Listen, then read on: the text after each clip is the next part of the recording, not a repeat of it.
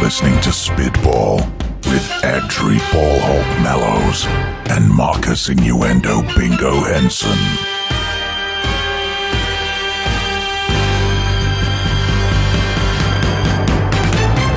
Hello and welcome to the Super Bowl edition of Spit.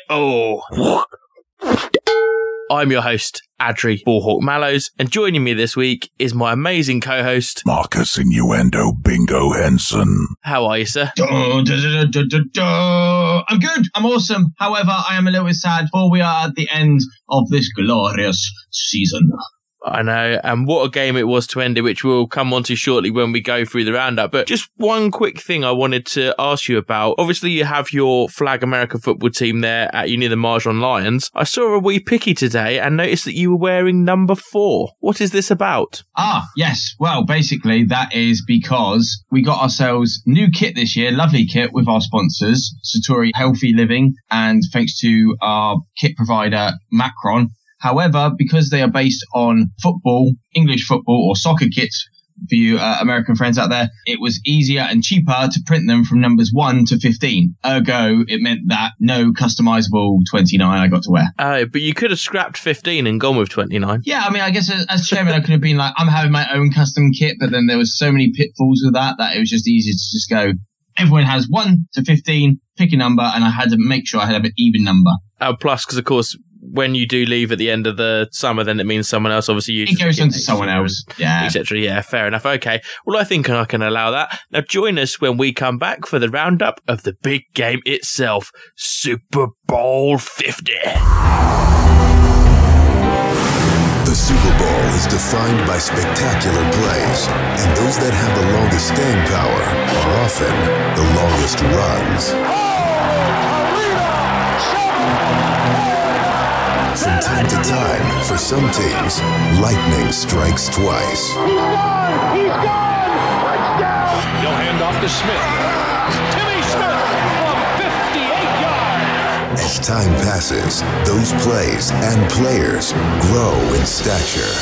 Throughout Super Bowl history, familiar faces have risen to the moment. Even if it means rising and running in the opposite direction.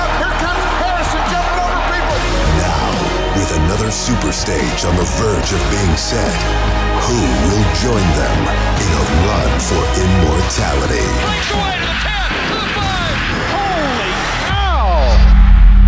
We come on now to the game review itself of Super Bowl 50. Number one seed against number one seed. Number one pick against number one pick. Denver, Carolina. What did you think, Marcus? You know what? After all the hype, I mean, this was really hyped. I mean, the last couple of years, the Super Bowl seems to be getting more and more anthropomorphic, where it's this huge event and it takes on a global phenomenon. Uh, phenon- that word. Phenomenon.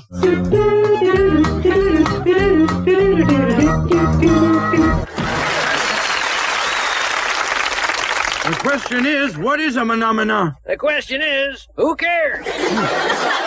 really this one really did get hyped up. And and I feel really for the first quarter it kind of was a little bit like edge of seat stuff. And I really did enjoy the sort of first quarter because it, it sort of was that defensive like no one's gonna budge. And it was like literally like two you know two dogs snarling at each other. And you're sitting there going you know who's gonna get the upper hand? And they just for me it was just there was this like slow if you have like a tire that's got a pin in it and it doesn't go flat immediately, it just slowly gets flatter as the time goes on. And to me, that's how the game felt, where the buzz just didn't quite live up and just got a little bit flat towards the end. Yeah, it was a, a defensive masterclass, wasn't it? Or a, a slugfest, if you will. That seems to be my, my favourite term of the year, defensive slugfest. Carolina did look void of ideas at, at times, I thought. And a lot of times on first down, what did they do? Um, they run the ball. What was Denver expecting them to do on first down? Um, run the ball. So why didn't they do something Well- different? Not only that, they ran the ball straight up the middle, right into the, the heart of that defense, the actual core. And you're sitting there going, guys, there's more pitch on the outside. You can, you, can- you can run into those bits if you want as well. You don't have to keep running in, in between the hashes. and I know I'm not a coordinator, but this is the one thing that I was saying to one of the guys at work today that really bugged me. It's just like one of the first things you're going to do as an offensive coordinator is you're going to look at the opposing defense and think, right, what are they going to do? What are our keys? What are they going to do to try and stop us what we do best, i.e., run the ball? Well, they're going to load the box. They're going to put eight, nine men in the box. Like you say, they're going to stuff up the middle of the field. So what are we going to do to counter that? Oh, well, we're good enough to just play our own game. No, don't be an idiot do something different. Use the quick passing game, the screens, quick slants, any kind of quick passes. And guess what? Here's something that's not a new idea. You can actually use the pass to open up the run lanes because the more you pass, you'll start to soften up that box and get less people in it because they'll have to think about coverage and then you can start pounding the ball up the middle again. I've just given away my Madden tactics, but hey, who cares? That's how you win a football game if your opponent's expecting you to run. Not only that, you're sitting there going, why was the tendency then put on Cam to play? Who Cam is a great quarterback. You know what he's great at? He's great at running and passing and passing on the run or doing lots of different stuff. And you just had him sitting back there as a uh, as a pocket passer, as a Tom Brady or a, a Peyton Manning. Or you know, surprisingly, role reversal there. And the fact is, they just sat there and they enveloped the pocket. They destroyed that chance to sort of like sit back and just, you know, pick apart uh, the secondary. They weren't having any of it. The, the, the de- uh, defensive line, Von Miller's crew just absolutely went to town. Yeah, it's crazy. And the Denver defense was just phenomenal. I don't want to take anything away from them because I think as defensive plan and as a defensive scheme, Wade Phillips got it absolutely spot on. And that's what bugs me about how Carolina played, but Denver were phenomenal. Von Miller was amazing. That whole front line, Derek Wolfe, um, Jackson as well. You can name more Demarcus Ware. The whole lot get the kudos, I think, for this Super Bowl win. They were number one defense for a reason.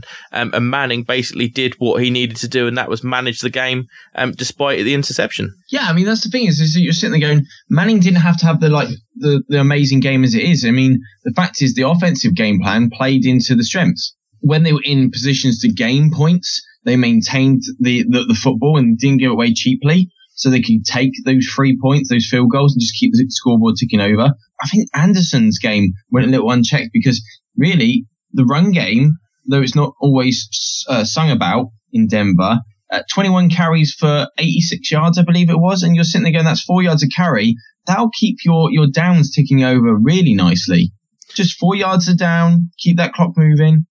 It would have done, but the Carolina defense did a great job of keeping that in check. I mean, it wasn't until late on in the game that Anderson broke that 30 yard run, which obviously helped the average. Um, and then he had another big one as well for about 20 yards. And they came in the third and fourth quarters, I think. And obviously he had his little touchdown run as well. But that was just because they spent so much time on the field, that Carolina defense, that I feel that inevitably something was going to give. And that Denver O line, again, which isn't a shoddy O line, managed to put together some key blocks when that defense was getting tired. Someone actually mentioned this to me the other day where I had to actually admit that I didn't actually hear his name talked to about a lot. That's Luke Kuechly. He gets mentioned, if I remember, about once or twice. This is what comes from success, really. Unfortunately, you get a massive target pinned on your back, and people are then going to start um, sitting there. And when you don't run back two interceptions for touchdowns every game, people are like, "What was Luke Kuechly doing?" But you look at it, and actually, he his his main principal role is to sort of like as you say is to is to hold the middle of the defense and stop the run game from from going out of control. Which he did and, for that most of the night. Yeah but it's you're sitting there going who else is really can you sit there and say well Carolina defense they played their part. They they stripped Manning for a fumble they were sat, uh, uh was it four sacks on him and they got an interception. Defense stepped up to the mark. And you know what? It was this sort of defeatist attitude of the, of the Carolina offense, which really bugged me because it just, like you said, it just didn't seem to, to have any kind of moving parts. It just seemed to be very static. It sat there and went, well, this isn't working. Well, let's keep running it anyway. And, and so many drops. I mean, that was the other thing that really started to bug me. I, I, was literally every time I saw a Carolina drop, I screamed at the TV for someone to actually go and catch it. And well, they did make some great catches, though, didn't they? Because Philly Brown had a, a great oh bless catch, him, yeah. So did, uh, Funchess as well. He had a, a big catch, but that's the problem. It was two big catches, but that was really about it. We saw a couple of catches from from Ted Ginn, but not many. Um, and in the end, I think Denver just made the most of their turnovers, um, especially with that defensive TD at the start of the game. And uh, all in all, I think it was a great game. But like you say, it probably started off, it was all hype, and then it just kind of slowly and slowly just tilted in Denver's favour and just became like a bit of a, a stalemate because you knew inevitably what was going to happen. By the time it got to sort of half time, maybe into the beginning of the third quarter, it just looked, and I sat there with the big dog. And uh, just before Carolina got the field goal attempt that um, Gano missed, I actually sat there before that and I said, I've not got a good feeling about this. I think he's going to miss. And boom, hit the post. killed the momentum. Killed the momentum because they went back up. Denver went straight down the other end, got three points of their own. And yeah, you just saw the, def- the, the deflated sort of look on, on Carolina. But I have to give this to Denver because all they did is they put their foot on Carolina's throat and they just did not take it off until it hit final uh, zero zero zero. Yeah, absolutely. And I mean, a great game. Uh, Denver obviously came away with the win 24 to 10. And just a couple of words to finish it off, or a couple of things to finish off. Um, thought Josh Norman, obviously, I've given him a bit of stick early for how he was with Odell Beckham Jr. early in the season, but very classy at the end of the game before the game had even finished on the last play that Peyton Manning was on the field. As he went off, Josh Norman went straight over to Oh, him and yes, was just like, just an absolute legend, you know, just gave him congratulations and just thought that's how you expect champions to play. You don't expect them to walk off and leave press conferences early and then try and justify it by saying, Oh, who are you to judge me? Um, well, Cam, everybody knows that a champion is humble in defeat as well as victory. They don't start sulking and they don't try and make excuses for themselves that maybe it's just because of his age. I think in that side of him, that's the the one part maybe that he just needs to grow up and learn is that you need to be humble in all aspects of your life and the game. We've seen Cam Newton grow because I'm pretty sure we were saying about two years ago that again his hissy fits were his problem. Yes. If we remember when when Carolina were weren't so dominant in uh, and weren't, weren't playing so well. The one thing I think I, I remember a couple of years ago we were saying, Cam Newton, you got to grow up and be a leader, you're a quarterback for God's sake. Yeah, we did because he just used to sit Um, there with a towel on his head and just and just pout pretty much on the sidelines, and and we commended him for how much he grew up after, especially after his accident last year. Yeah, and, and clearly, you know, it's still a growing process. And I think the fact is maybe this year's been too easy, minus, you know, the loss to the Falcons and possibly a second half scare to the Seahawks.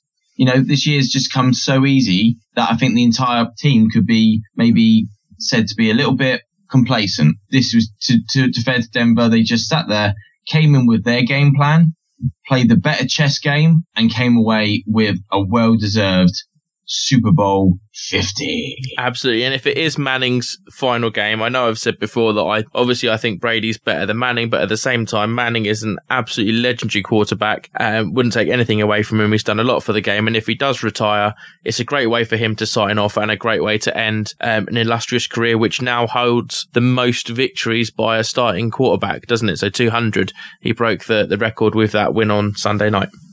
It is almost set like Jerome Bettis or Ray Lewis. It's almost set to say, go out on top. You mean Mr. Ray Lewis? Because I don't know who Ray Lewis is. Mr. Ray Lewis. There you go. Basically, Thank you. to sit there and say, look, I've just won the Super Bowl. Ain't going to get better than this. It's time to call it. Absolutely. Now, join us when we come back as we will have our Super Bowl MVPs. Newton has some time. Now he's flushed out. Starts to run. He is knocked down. Here comes the rush. Heads left. They got him second sack of the That's game. what I'm talking about. Close the distance on them, then bang a move. Don't waste your time and get. That's how you get in the pressure. Good job. He dropped by Cam Newton from a well-formed pocket. Anchors it end zone, and it's caught. Touchdown, Ted Ginn Jr. You having fun? I love it. That's what it's all about. Love it. You are listening to Spitball. The snap back to throw. Here's the West. Going to be sacked. We come on now to our Super Bowl MVP, otherwise known as our impact player of the big game itself. Now, Marcus, I know who I've picked. I'm pretty confident I know who you've picked. Have we both gone for the person who was voted the Super Bowl MVP? Yes and no. Okay, so what's the no side of it? Well, because I've also gone, because we've only got um, one game to do this week, I actually picked an honourable mention. Okay, yeah, go for it. So almost like silver place. So my silver place actually goes to Wade Phillips, defensive coordinator for Denver Broncos, because I think without actually constructing the defense, how he did, came in here and sort of like took apart Carolina literally and just went, you know what you think you're good at ain't going to work today. This is our day. And I think coordinators sometimes are the first, or, or coaches in that respect, are the first out the door when players aren't performing well. However, I don't think they get enough pat on the back when players do perform well. Yeah, and I think Wade Phillips has actually won my impact player already this year. I'll have to go back and check the tape, but I'm pretty sure he has. So, with that said, I'm assuming then we've both gone for first place, the Super Bowl MVP. There isn't any other person really other than Von Miller with his six total tackles, two and a half sacks, uh, of which two were forced fumbles, and he had a pass deflection as well.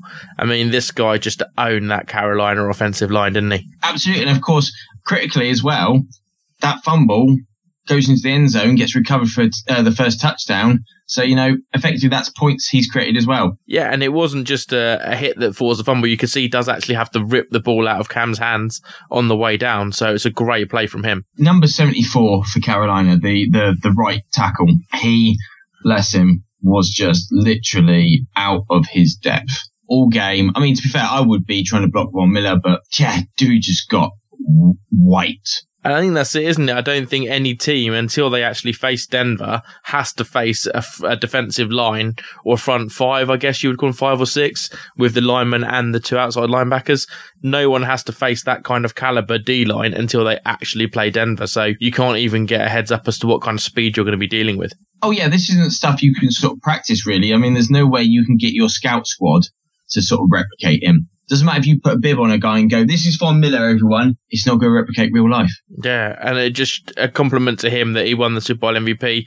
There would be another honourable mention as well. And I think when I was watching the highlights, they said that if Carolina would have won it, then this guy may have even won the uh, MVP himself. And that was uh, Ealy of the uh, Carolina defense because he also had several sacks um, and a uh, fumble, a forced fumble as well. The, the fumble from Manning was caused by Ealy. Carolina's defense didn't have a bad game. I mean, if you actually look at it, they kept them in that game to one score for so much of the game. And if Carolina's offense could have given them any bit of momentum, could have been such a different game. But as you say, there's only so long you can keep going on until there's going to be a straw that will break that camel's back. And you get into the fourth quarter and you've literally stopped and stopped and stopped Denver and you've turned the ball over for your team. You just, there's nothing more you can do. No, and on that note, we say congratulations to Von Miller for being our Super Bowl 50 Impact Player. Spamhead Productions are a small independent sound recording company based in rural Hertfordshire. We specialise in creating content for all your podcasting needs, whether it be field recordings, vox pops, or capturing the atmosphere during social events. Editing is a very time consuming job, so Spamhead Productions are on hand to take away some of the burden for you. Just advise us on how you'd like your content to sound, and we will do the rest. We can even help you design and manage a website for your podcast too. Visit us now, spamheadproductions.weebly.com. That's spamheadproductions.weebly.com. Wow, sadly, that wraps it up for this Super Bowl edition of Spitball luckily it's not our last show of the year, Marcus. So don't cry just yet because we do have our season recap show to go, which we'll bring to you uh, later in the month, where we go through all of our highs and lows from this season, um, as well as our spectacular outtakes, which have been put together by our wonderful producer, Mr. Mark Taylor from Spamhead Productions. So I'd like to thank him. Uh, also, thank my amazing co-host, Mr. Marcus Henson. Oh, thank you. Oh, stop, stop the applause, please, please, please. Oh, you're embarrassing me. no, I, I loved every minute. Oh, why is just seasons just disappear on us? I know it's crazy, but luckily, mentioned earlier, we've got the LFL to look forward to, which starts in April. And of course, with the start of the new LFL season means another season of LFL talk with uh, myself and the young Marcus there. Don't forget our Spitball episodes are downloadable on iTunes. And if you want to get in touch with us, remember. Hey guys, if you want to get a hold of Audrey or Marcus, send them an email at ballhawksnest at gmail.com. Also, you can contact us on Twitter at ballhawksnest, at Adri Mallows, and at Marcus underscore innuendo. And until next time, football fans, stay safe, take care, and thanks for stopping by.